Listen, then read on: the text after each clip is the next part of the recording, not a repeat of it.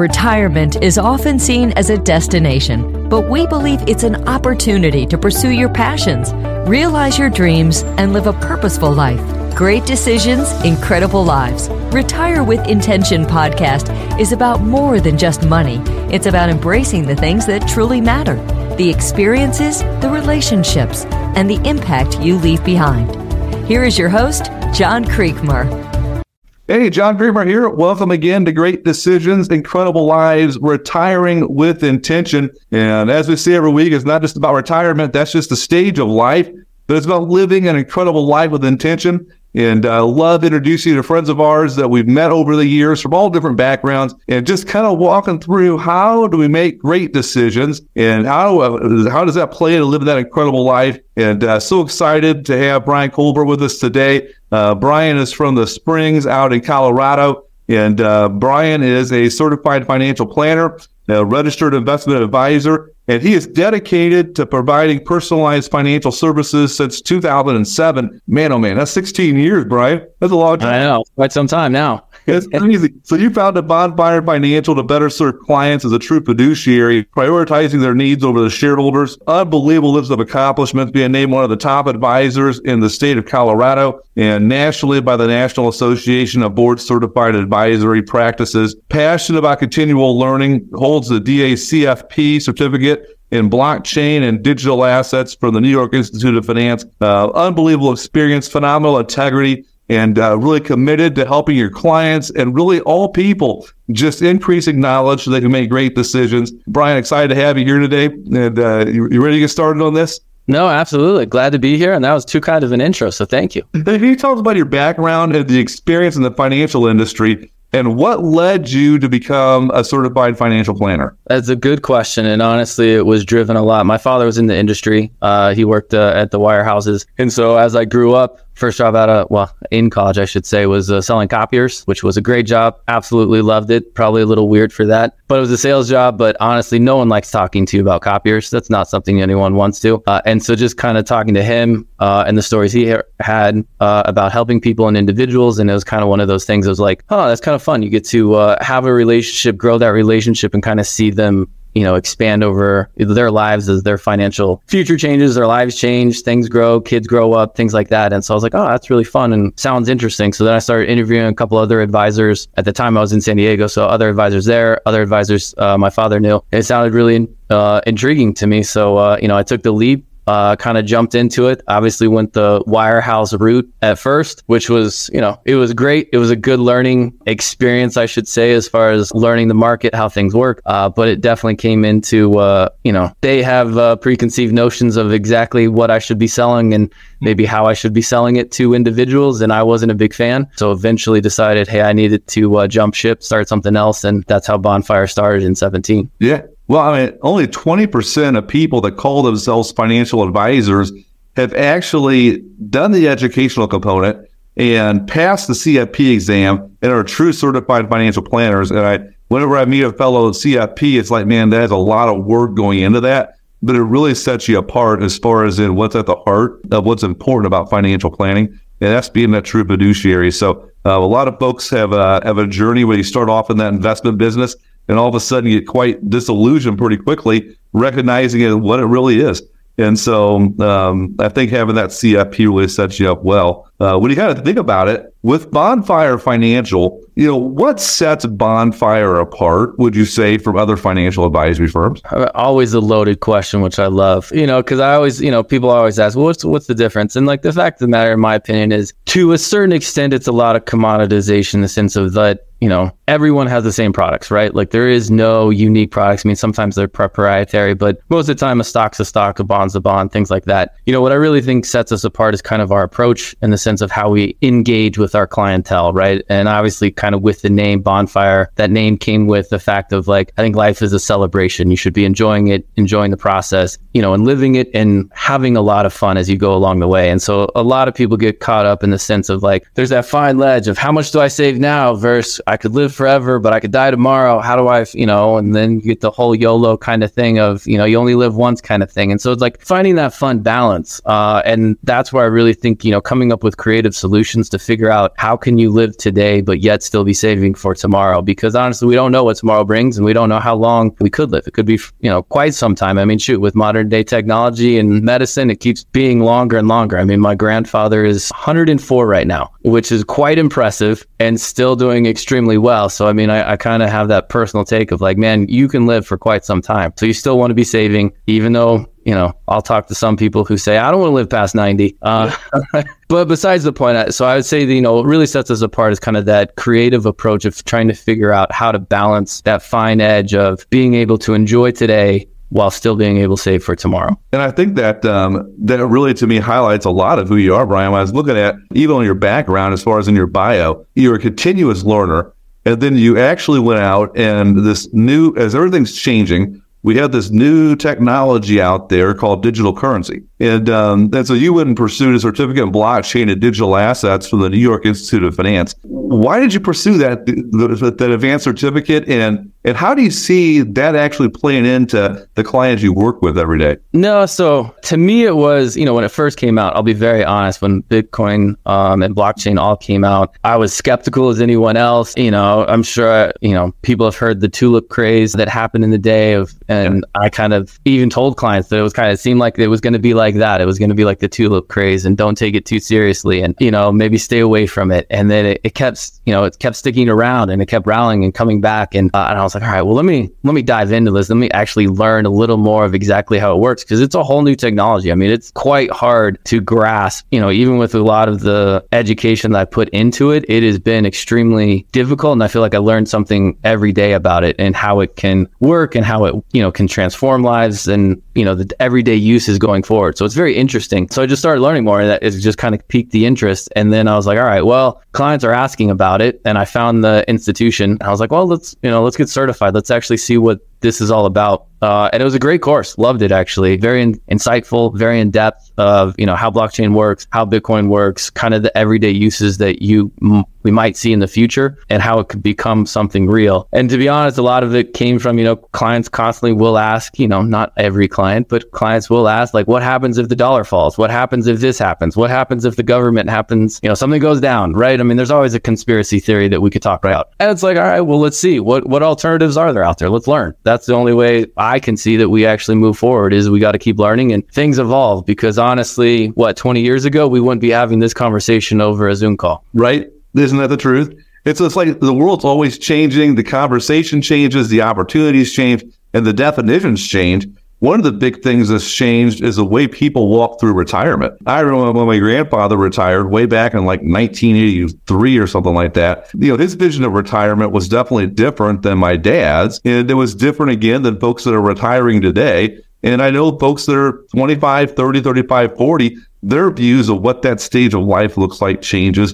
And in your bio, you talk about reshaping retirement plan expectations. And so, as far as that entire changing dynamic of retirement, how do you guys walk through that conversation with people, and, in what ways do you think that retirement plan has been reshaped? Um, I mean, the big thing for us is when I deal with any client, it's really diving down to you know, as you mentioned, everyone has kind of a different aspect or a different idea of what they think retirement's going to be, and so I think to me, it's getting down to the bottom of what are they expecting, right? And some people are, hey, I'm expecting to retire at 55 and live this kind of travel lifestyle, and you know, that's fine we just have to make sure you can afford it. So I think it's kind of, uh, when you say reshaping it, I think it's more figuring out a way to make sure that what they think could happen is actually reality, right? Like sometimes, you know, what you want isn't going to happen just because the money isn't there or the resources aren't there, or maybe it needs to be reshaped or we need to be start focusing on how do you get to that point where what you want is a reality, right? And I think it's more backing into it from what you expect and backing into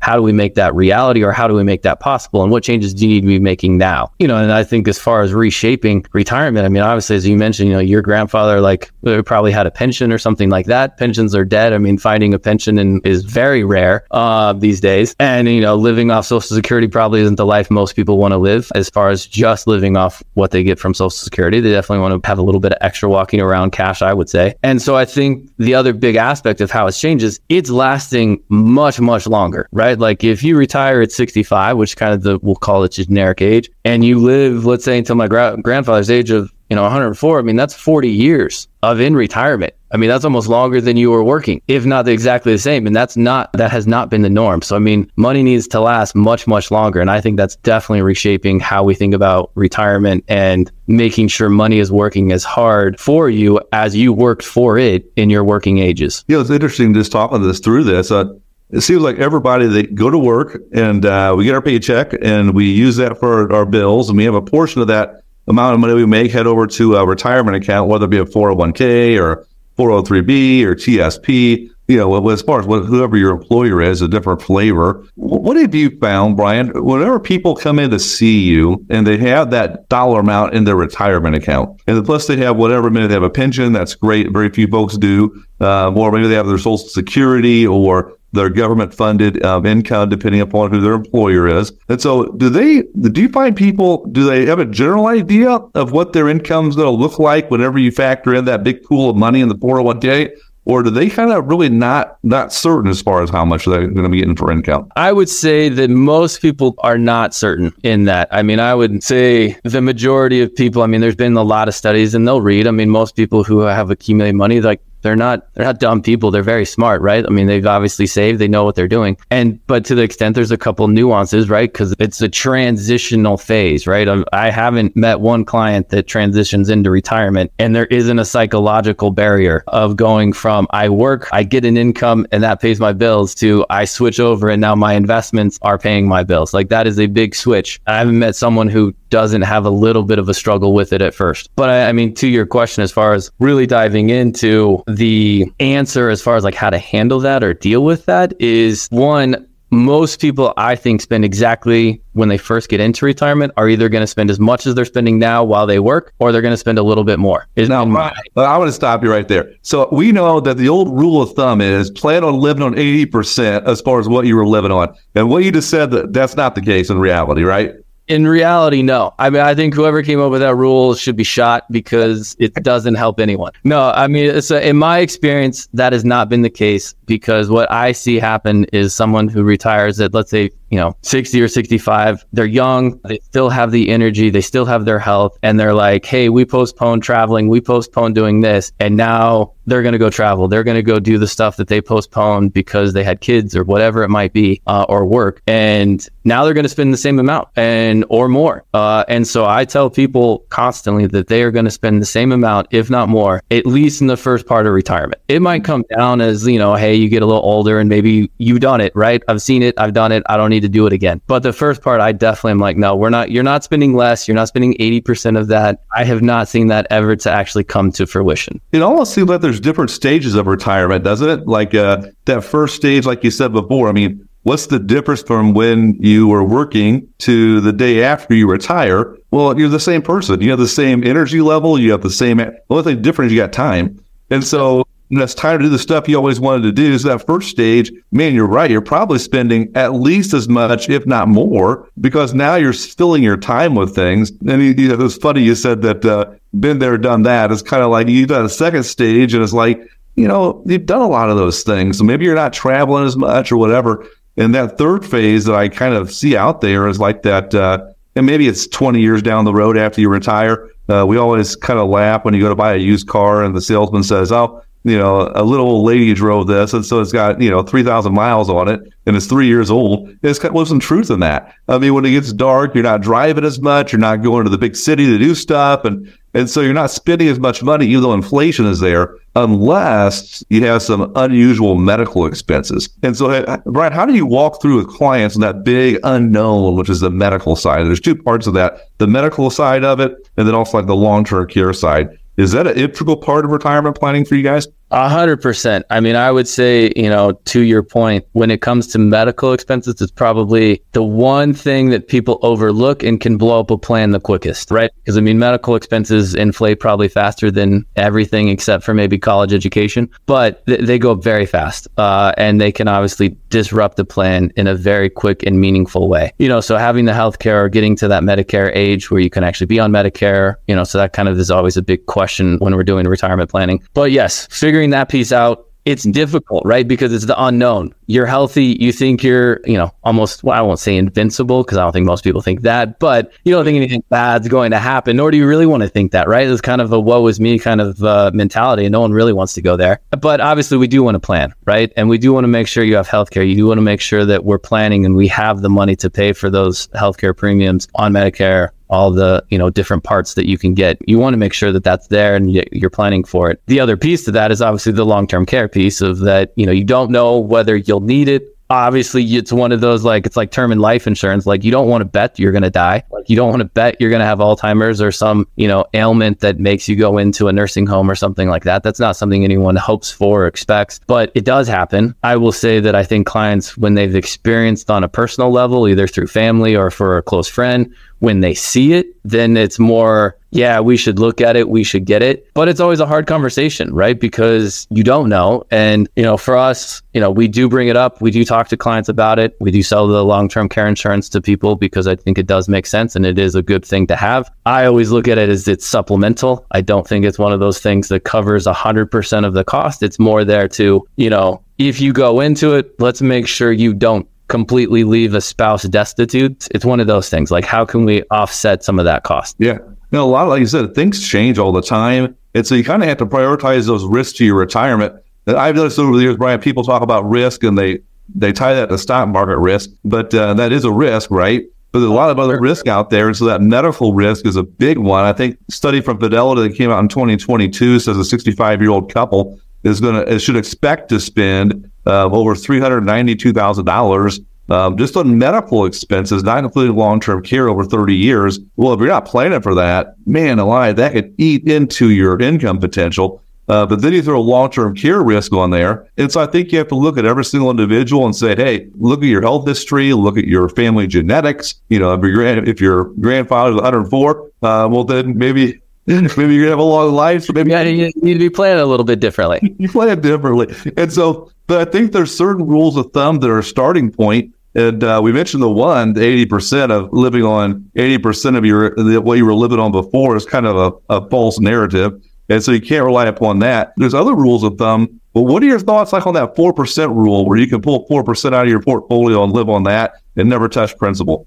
Have you seen that? I mean, I, I think it's a great back of the napkin starting point is what I always tell people. And I still, I mean, if I'm talking with a client who we just met or a prospect, you know, will I bring it up? Yes. Will we use it? Yes. Is it an easy math to kind of accomplish to get a kind of a, a ballpark number of, hey, we need to hit, you know, kind of this amount in assets to pull off the income you're looking to achieve? Yes. Is it perfect? Absolutely not. Like there I don't believe there's a panacea and I think there's a lot more planning that comes into play and forecasting and things like that that need to happen to kind of get more I'll say concrete or more I'll say better percentages as far as confidence going into it with the planning. But for, you know, quick back of the napkin, hey, how much do I really need to retire? Is the 4% rule not bad? No, I don't think it's bad at all. I think it's a good starting point, but I think it is a starting point that should be noted as a starting point. Yeah, that's a great way of looking at it. It's a wonderful starting point to start the conversation. To say, here's a general thing to look at. How does that feel? But then let's start digging a little bit deeper